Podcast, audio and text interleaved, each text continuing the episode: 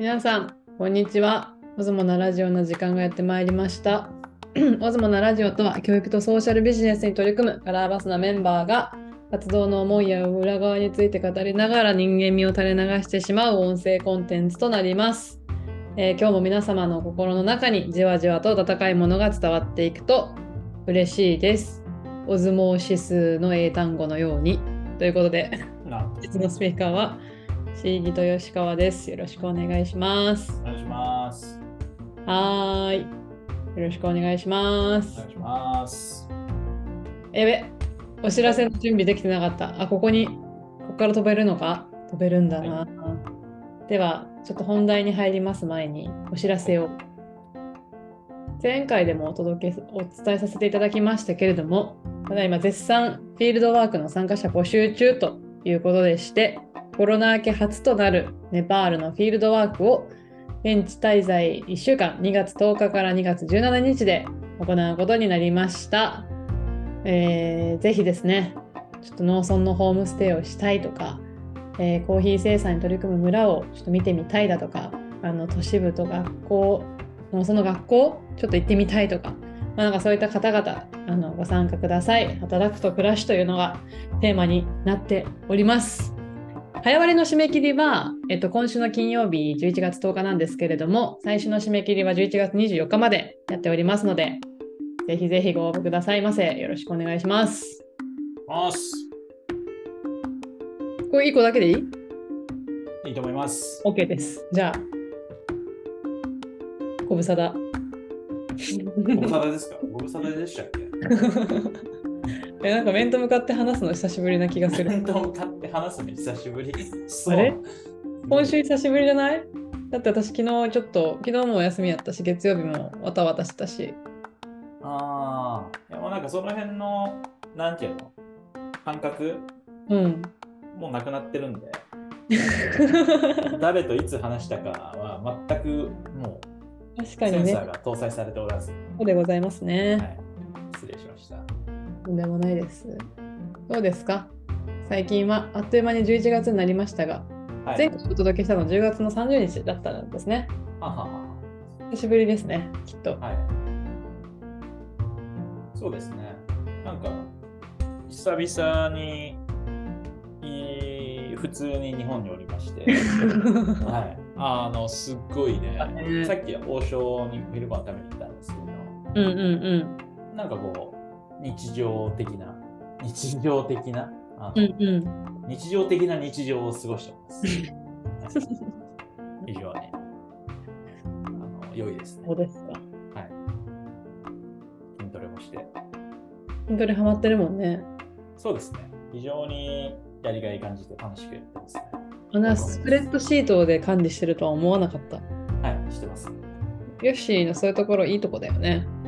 うーん、だから忘れちゃうからさ、マジで。何の種目をどういうふうにやったらいいかとかさ、ジム行ったことあるでしょ？あるある。あれさ、重りさ、自分でさ、調整するじゃん。うん。このマシーン、俺何キロやったかなって、わかんなくない？おー俺、あれすごい思ってたのよ。だから、物によってさ、重さ違うじゃん。うん。あれ覚えられなくてどう毎回入れ替えるのも嫌だしさ、うんうんうんうん。かといって重たくしすぎたらびくともしない時とかちょっと。メンタル的にさ嫌だから、ねああいうのちょっと気になっちゃうだからこれは何キロってやるいうのもうん。メモしとかないとちょっと分かんなくなっちゃうからうんシートに書いてます、なるほど。またじゃあその結果も公開いただいて。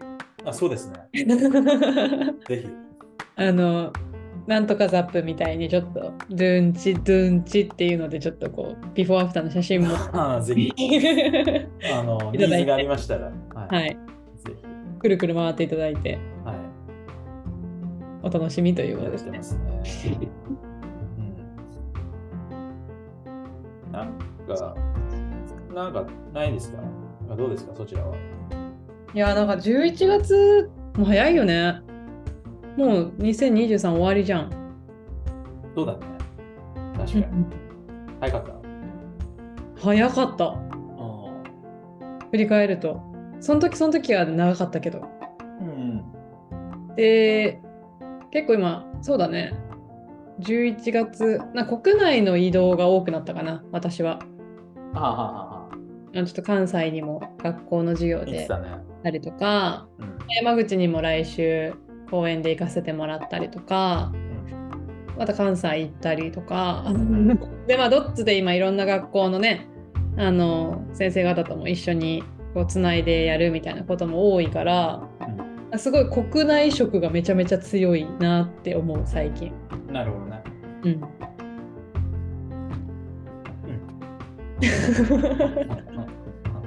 広げようがなかった。うん。広げようがなかったね。なるほどね。いいよね。そうね。あでも団体としていろいろ変わったことがあるとしたらホームページのリニューアルなんじゃないですか？うん。皆さんお気きの方もいるかなと思いつつうん。長らくかけて行ってきたリブランディング約2年ですかねうん。ロゴもカラーバスのロゴも新しくなってそうですね。ホームページも一気にこう何？おしゃれになって？うん。こう洗練されましたね。洗練されてうん。ちょっとなんかまだなんかあんま馴染んでない感じするああ、自分に？自分にあなんか。うん。新しい制服着たみたいな感じああ、なんか、わかるよ。中学校行ったみたいなな。私服だった小学校から急にこう制服着た中学校に入ったみたいなうん。なるほどね。まさしく飛んだそうだったんだけどああ。まあ、そうですね。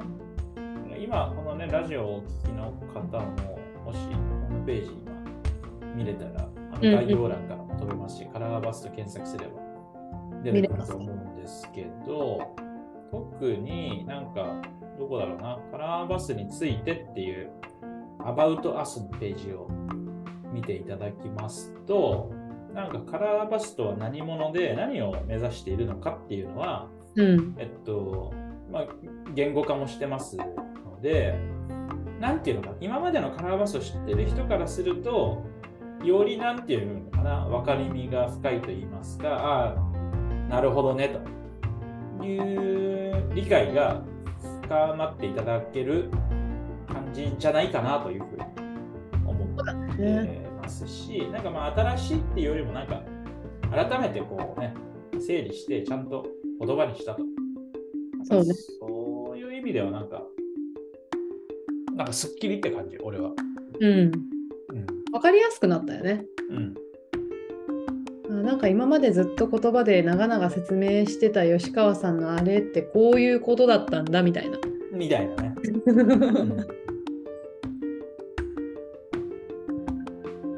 とがありますね。ほんとねうん。なんか年を感じるね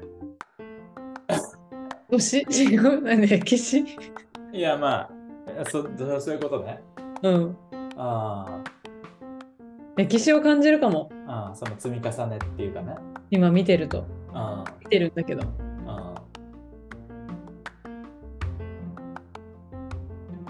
いいよ。ね。うん。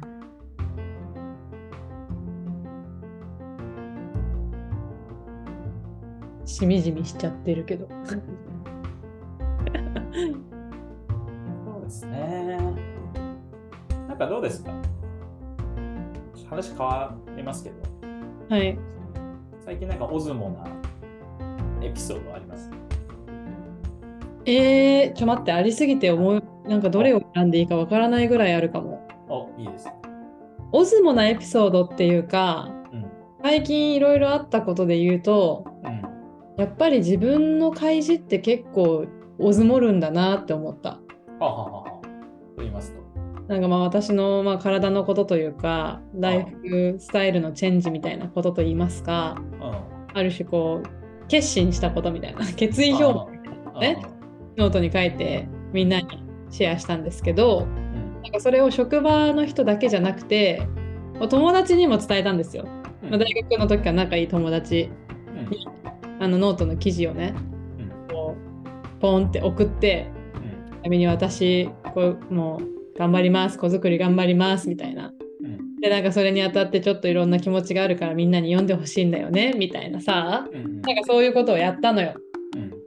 そしたらなんて言うんだろう。その、まあ、みんな温かい声をかけてくれるしうん。でかつなんかみんなそれぞれさみ生きてたらさいろんなことあるじゃない？うん。でまあ、わざわざそれを自分からさ言うまでもないけどみたいなこともあるじゃない？でもなんかそういうのをなんかちょっと個別に連絡くれてさちょっと私も今こんな感じなんだよねみたいなのとかをなんかこう吐露してくれることがあってうん。なんかそしたらこうなんなんだろう自分一人じゃないんだなみたいな気持ちになれるっていうかさ。はいはいはい。なんかこうそうやって、まあ、みんないろんなことあるけどみんないろいろな思いを抱えつつ、まあ、時に前向きになりつつでも一人じゃ頑張れないから仲間をこうね募って生きていくのがこれがなんかこう地球市民みたいなことだよなっていう。うんざっくりとした大相撲があった。うんなるほどね。いいよね。そういうのを実感そういうのを実感できるそういう時によりなんか確かめ合えるみたいああそうだね。なのはいいことですよね。うん。うん。だからなんかこう大人になればなるほどさなかなかその自分のさ内側をさ他人に見せるっていうことってわざわざしなくなるじゃん。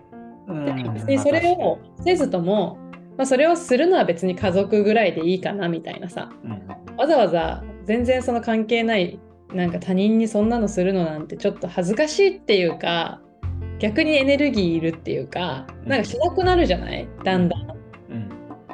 人の前で泣かなくなるみたいな。はいはいはいはでもなんか何歳になってもまあ甥っ子とかこの間見てたけど何歳になっても人間は動物だしいうんこういう感情が消えてなくなることはないしそれがなんかこう大人にな年を重ねてってもできるそういうのをし合える関係っていうのは貴重なんだなっていうのは思う。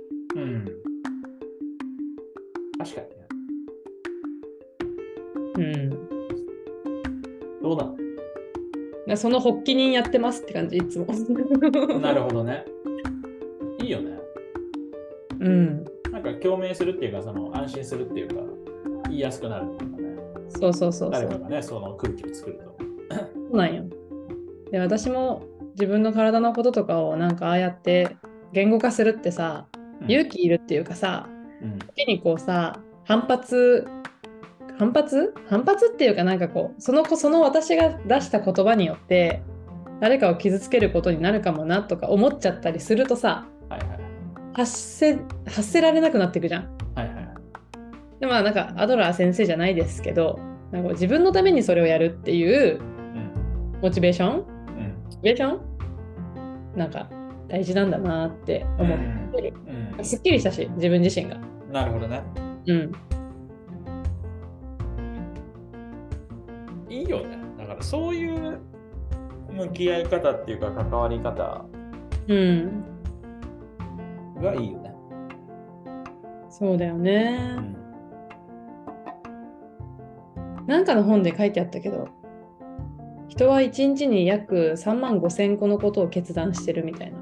はいはいはいはいまあ、それはなんかトイレ行くとか、うんなんかそういうなん食べるとか、まあ、寝るとか、それほんと風呂入るとか、そういう細かいことも含めたら、結構1日3万5千個ぐらいの決断してるんだって。うんだからなんか、えごめん、ただそれだけが言いたかった。うんなるほど。だからなんやねんって話やけど、でもなんか結構、そうやって日々、普通にやってる決断してることもあるはずなのに、なんかこう、大きなことだなって思う決断になるとさ、ちょっとひるんじゃうっていうかさ、はいはいはいあるじゃん。まああるねあるそんなこと考えてた？あーみんなそうですよね。で、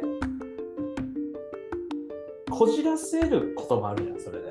うん、なんか、すごい、別に普通だったのに、その局面のコミュニケーションによってさ、なんか、こじれちゃって、でもこじれたのを戻せなくなって、うん。ずーっとさ、なんか、うん。こじれたまんまの関係とかさ、うん。い意地になってなんかこう、疲弊するみたいなさ、うん。うん。のも多いもんね。うん。だから重要ですよね。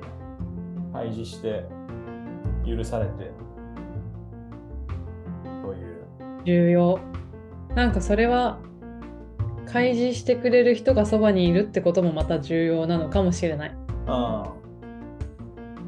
付き合う人を選びなさいっていうわけじゃないけど、うん。そういう環境を自分が作っていくみたいなこともうん。重要なんだなって思う。うん。なんかね、だから、なんか最近さ、コーチングじゃないけど、ヒーリングとかさ、ああ、はいはいはいなんかわかんないけど、そういうさ、そういうのはなんか増えてるような気するんだよね。うん。そもちろんそれらニーズもあるし、うんそ。れで救われる人もいるから、うん。なんかそういうことなんだろう。うん。でそれを別に何何者かに依存しすぎることもなく、ただただ自分と周りの身近な人とでもそれができるようになれば、まあ、より豊かになるうんそうやね。ということなんでしょうね。なんでしょうね。だからまあ人間関係を築かなくとも生きていけるような時代になってきたがゆえに、そうそうそうそう。逆にどういう人間関係を築いていきたいのかということが問われてる。そう。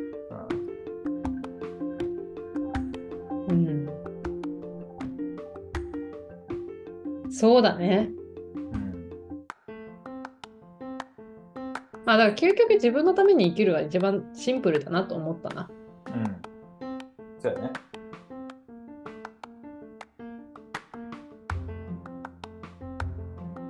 なるほどね。池ちゃんは元気ですか？いけちゃんは、はい。はい、元気です。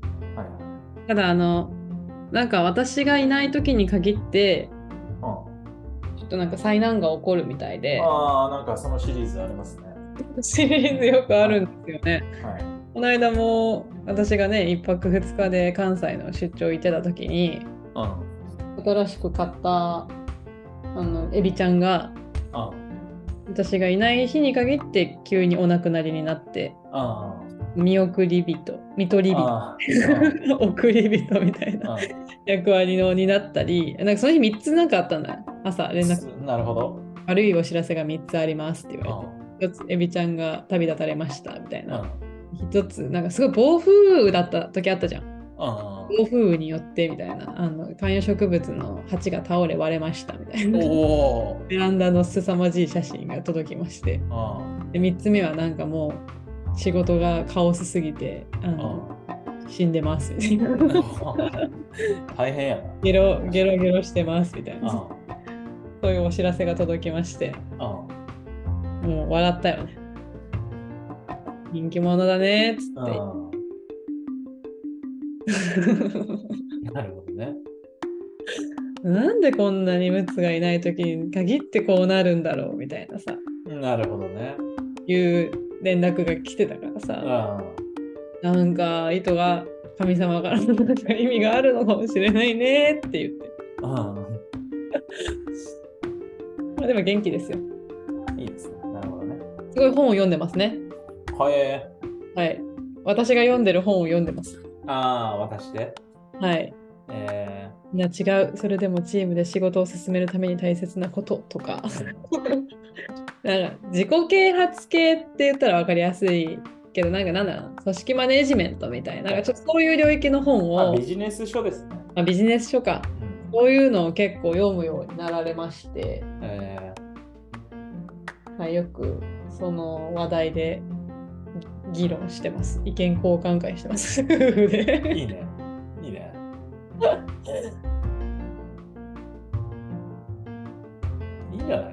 勉強会でもやったら、ああそれは面白いかもうん近隣住民と。近隣住民。なんか、いいんじゃない？なんか、共有スペースみたいなのないの？ないか。あるのよ。あるいいじゃん、そこでさ、何あるのよ。張り紙出してさ、あの怪しすぎ勉る強会やりませんか？っつって。怪しすぎるだろ。あいいと思うよ、それ。そういうのに参加する人でね、なんか、同じようなさ、問題意識なるほどね。身近なところに、ね、あるかもしれないから。